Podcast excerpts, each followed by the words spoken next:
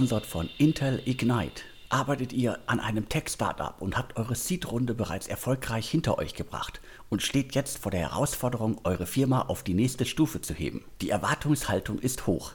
Es gilt jetzt, zahlende Kunden zu gewinnen, eure innovative Technologie zu optimieren, Top-Mitarbeiter zu finden und richtig zu managen, sowie die passenden Investoren für die nächste Investmentrunde zu gewinnen. Wenn dies alles auf euch zutrifft, dann müsst ihr von Intel Ignite gehört haben. Das ist das exklusive Startup Growth Programm von Intel, das bisher in Tel Aviv lief und jetzt nach Deutschland kommt.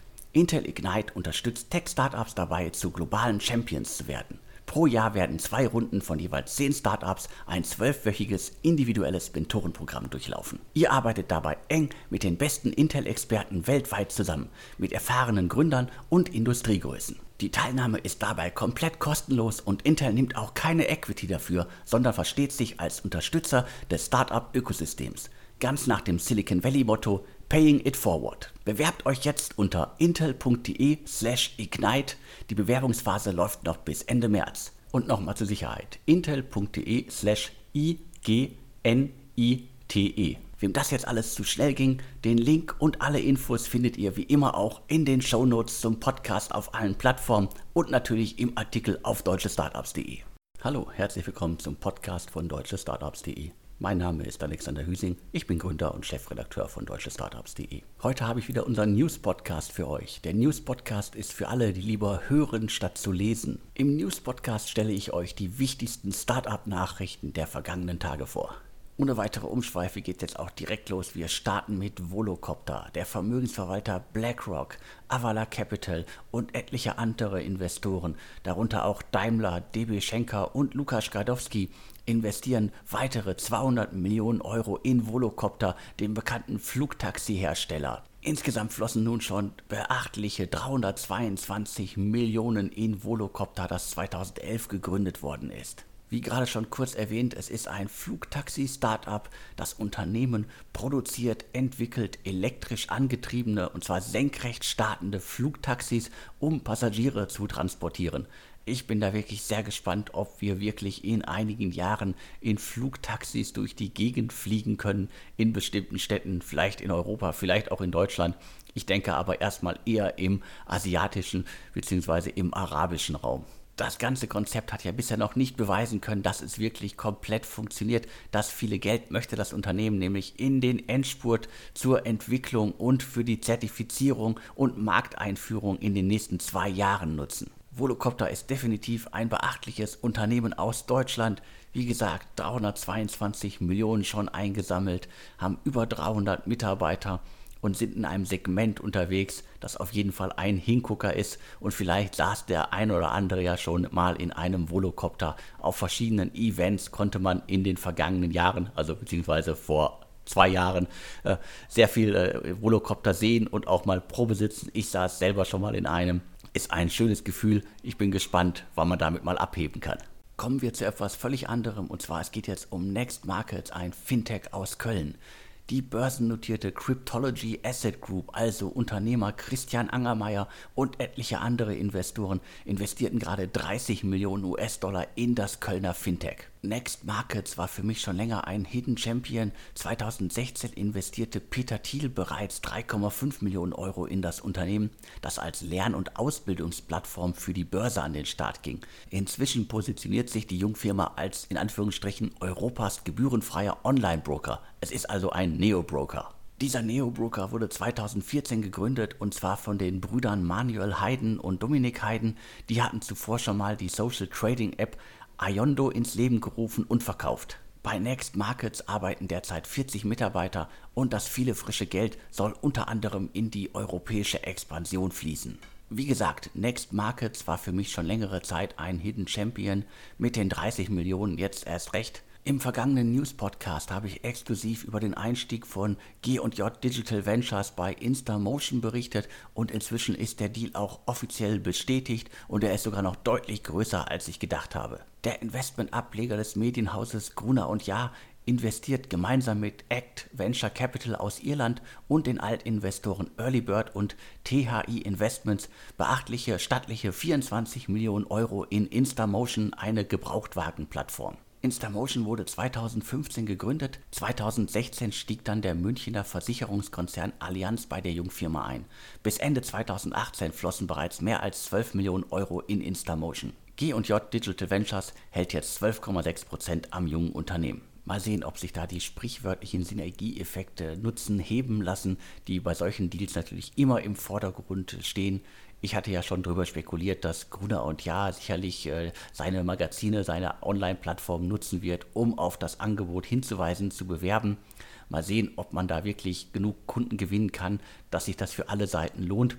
Voll digitaler Autokauf in Deutschland ist ja auf jeden Fall ein Riesenthema und seit Auto 1 sieht man ja weltweit, wie sich diverse Investoren, Unternehmen auf die anderen Anbieter, die da im Segment sind, stürzen. Weiter geht's mit drei Kurzinvestment-News. Es geht um Infarm, Cosi und um Flink. Ich fange mal mit Infarm an.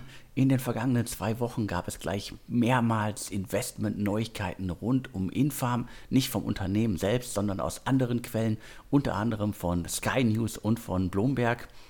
Bloomberg hatte jetzt zuletzt berichtet, dass Atomico und Co. weitere 100 Millionen US-Dollar in Infarm, ein Berliner Unternehmen, investiert. Was macht Infarm? Das ist ein sogenannter Vertical Farming Anbieter. Das heißt, die verkaufen Basilikum und Co., das halt in besonderen Gewächshäusern angebaut wird, teilweise in den Supermärkten selbst. Infarm ist damit auf jeden Fall ein spannendes Unternehmen, das seit etlichen Jahren unterwegs ist, hat schon sehr viel Geld eingesammelt. Ich glaube, die letzte Runde waren 170 Millionen US-Dollar. Unternehmen wurde 2013 in Berlin gegründet und die andere Meldung, die ich gerade schon angesprochen hatte, die stammte von Sky News. In dem Bericht war davon die Rede, dass Infarm plane, weitere 250 Millionen US-Dollar aufzunehmen. Da ist mir jetzt nicht ganz klar, ob jetzt die 100 Millionen Teil dieser 250 Millionen sind oder ob das irgendwie zwei unterschiedliche Meldungen sind. Von Unternehmen selber gab es da keine Stellungnahme zu. Wer da weitere Infos für mich hat, schreibt einfach an podcast.deutsche-startups.de. Weiter zum nächsten Thema, weiter zu COSI. Der österreichische Projektentwickler Soravia sowie die Altinvestoren Cherry Ventures und E-Ventures investieren 20 Millionen Euro in COSI, was ich wirklich bemerkenswert finde, denn COSI ist 2019 gestartet und immerhin im Travel, im Hotelsegment unterwegs. Das Unternehmen vermietet Apartments an Kurzzeitreisende. Wie gesagt, 2019 gegründet und unter anderem von einem sehr bekannten Seriengründer, vom Kaufda-Gründer Christian Geiser. Im Grunde funktioniert Cosi wie eine klassische Hotelkette, nur ohne Frühstück und ohne Rezeption. Dadurch, dass Cosi komplett ohne menschlichen Kontakt auskommt, das heißt Check-in und Check-out sind komplett kontaktlos möglich, konnte das Konzept offensichtlich auch in der Corona-Krise während der Corona-Pandemie überzeugen. Das Startup spricht von einer Auslastung von 90 Prozent, was natürlich ein extrem guter Wert ist. Mit dem gerade eingesammelten Geld möchte das Unternehmen nun seine Internationalisierung ausbauen. Cherry Ventures, E-Ventures und diverse Business Angels hatten zuletzt schon mal 5 Millionen investiert. Also insgesamt sind jetzt über 25 Millionen in das Unternehmen geflossen. Derzeit ist COSI an zwölf Standorten unterwegs, unter anderem in Berlin. Da überzeugen die einzelnen Apartments auf jeden Fall durch eine sehr zentrale Lage, durch eine extrem gute Ausstattung. Und ich glaube, dass es da auf jeden Fall eine Zielgruppe für gibt, denn nicht jeder, der viel unterwegs ist, hat Lust, in den immer gleichen Hotelketten zu übernachten. Und seien wir mal ehrlich, auch wenn das Konzept vielleicht dem einen oder anderen nicht gefällt, weil damit eine weitere menschliche Komponente abgeschafft wird, letztendlich ist es in den meisten Hotelketten ja ohnehin so, dass man außer Hallo, hier ist die Karte und da ist das Zimmer ohnehin kaum noch viel Kontakt mit anderen Menschen hat. Aber machen wir weiter mit dem nächsten Thema. Es geht weiter zu Flink. Wir hatten im Insider-Podcast bereits darüber berichtet. Flink hat 52 Millionen US-Dollar eingesammelt. Und wer Flink noch nicht kennt, es geht natürlich um das Dauerthema Flash-Supermärkte. Und da ist Flink der neueste Herausforderer in Deutschland, der es mit Gorillas und Co. aufnehmen will. Die 52 Millionen laufen tatsächlich unter Seed-Runde, wobei man wissen muss, dass darunter auch eine Kreditlinie ist. Hinter Flink stecken bekannte Szeneköpfe wie Christoph Cordes, früher Fashion for Home und Home 24 und Oliver Merkel, zuletzt Bain Company. Das ganz kurz zu Flink. Wer da mehr hören möchte, hört euch die aktuelle Ausgabe des Insider Podcasts an. So viel zu den wirklich spannenden Investment-Neuigkeiten der vergangenen Tage.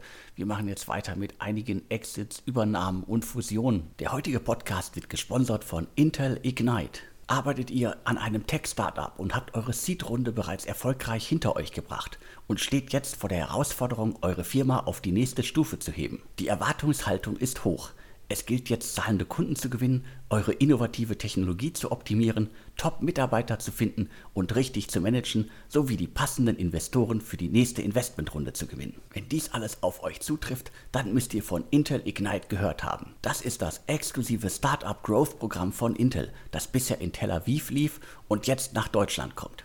Intel Ignite unterstützt Tech-Startups dabei, zu globalen Champions zu werden.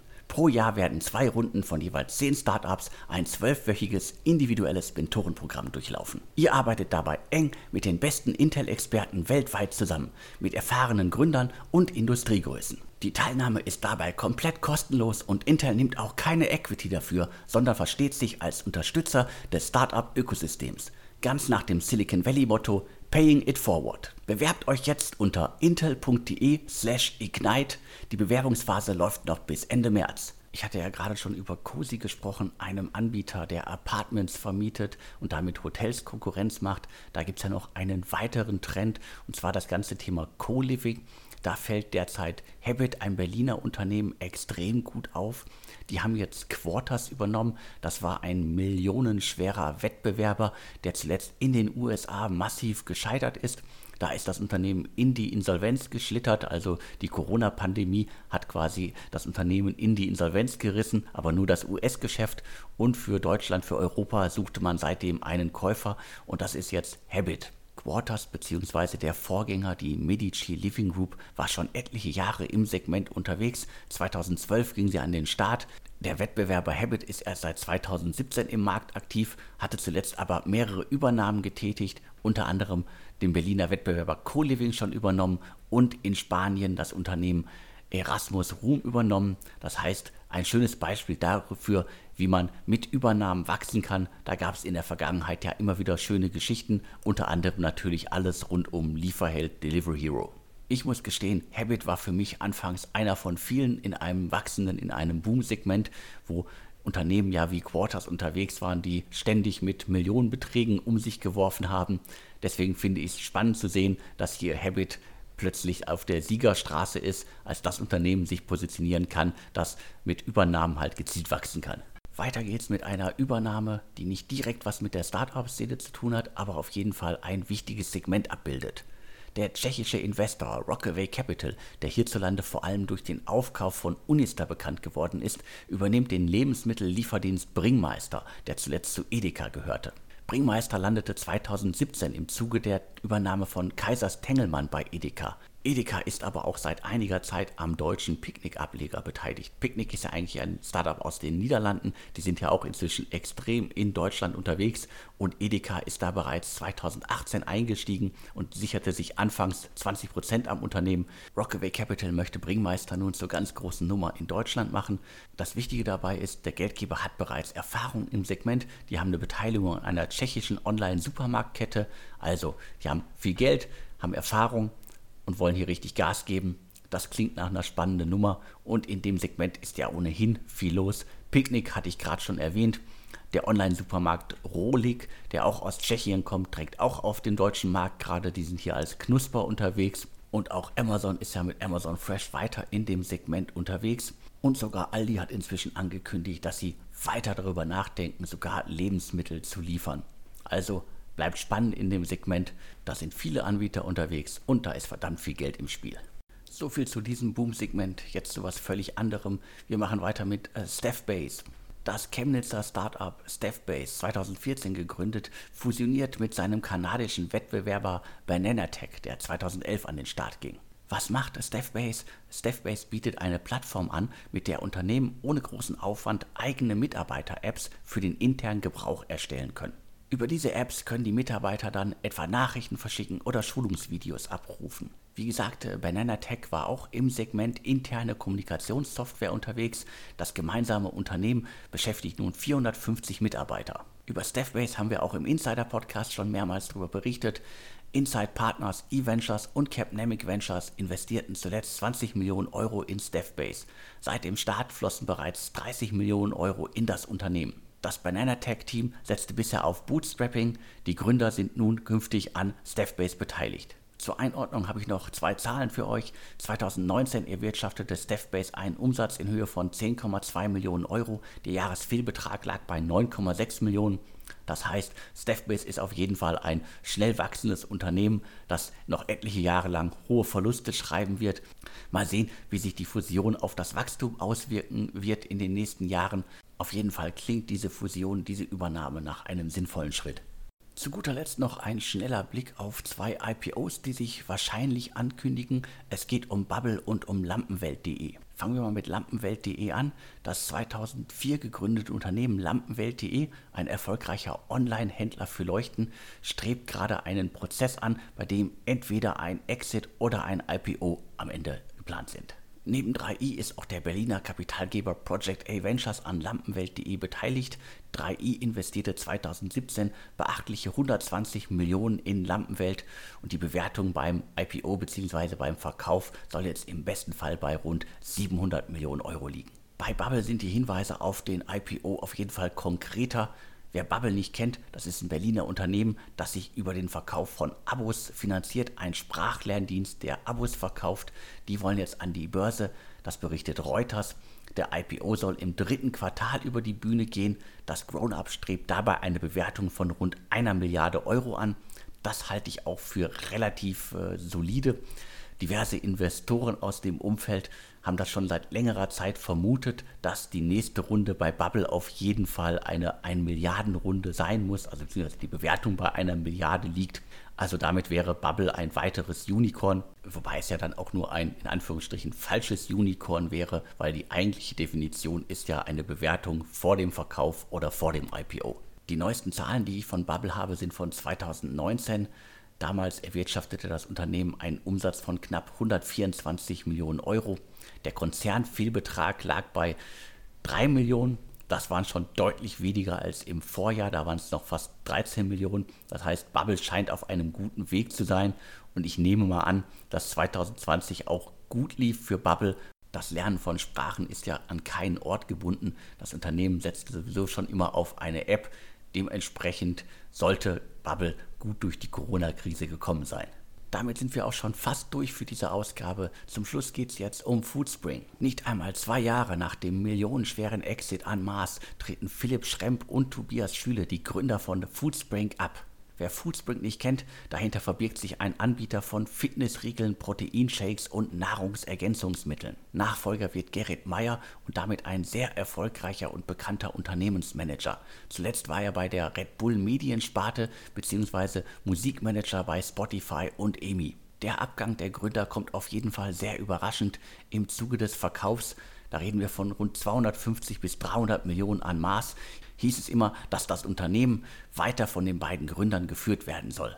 Zumindest hatten auch die Gründer in Interviews immer wieder den Eindruck erweckt, dass sie das Unternehmen mit Maß an der Seite in die Zukunft führen wollen. Zuletzt beschäftigte Foodspring rund 200 Mitarbeiter und der Umsatz soll 2020 bei rund 88 Millionen Euro gelegen haben. Über die Gründe für den schnellen Abgang kann man natürlich nur spekulieren. Vielleicht waren die Erwartungen von Mars noch viel größer, vielleicht haben aber auch einfach die Kulturen nicht zueinander gepasst. So viel zu den wichtigsten Startup-News der vergangenen Tage. Ich habe noch eine große Bitte an euch. Schaut euch bitte Intel Ignite an, wenn ihr euch für ein spannendes Startup-Programm interessiert.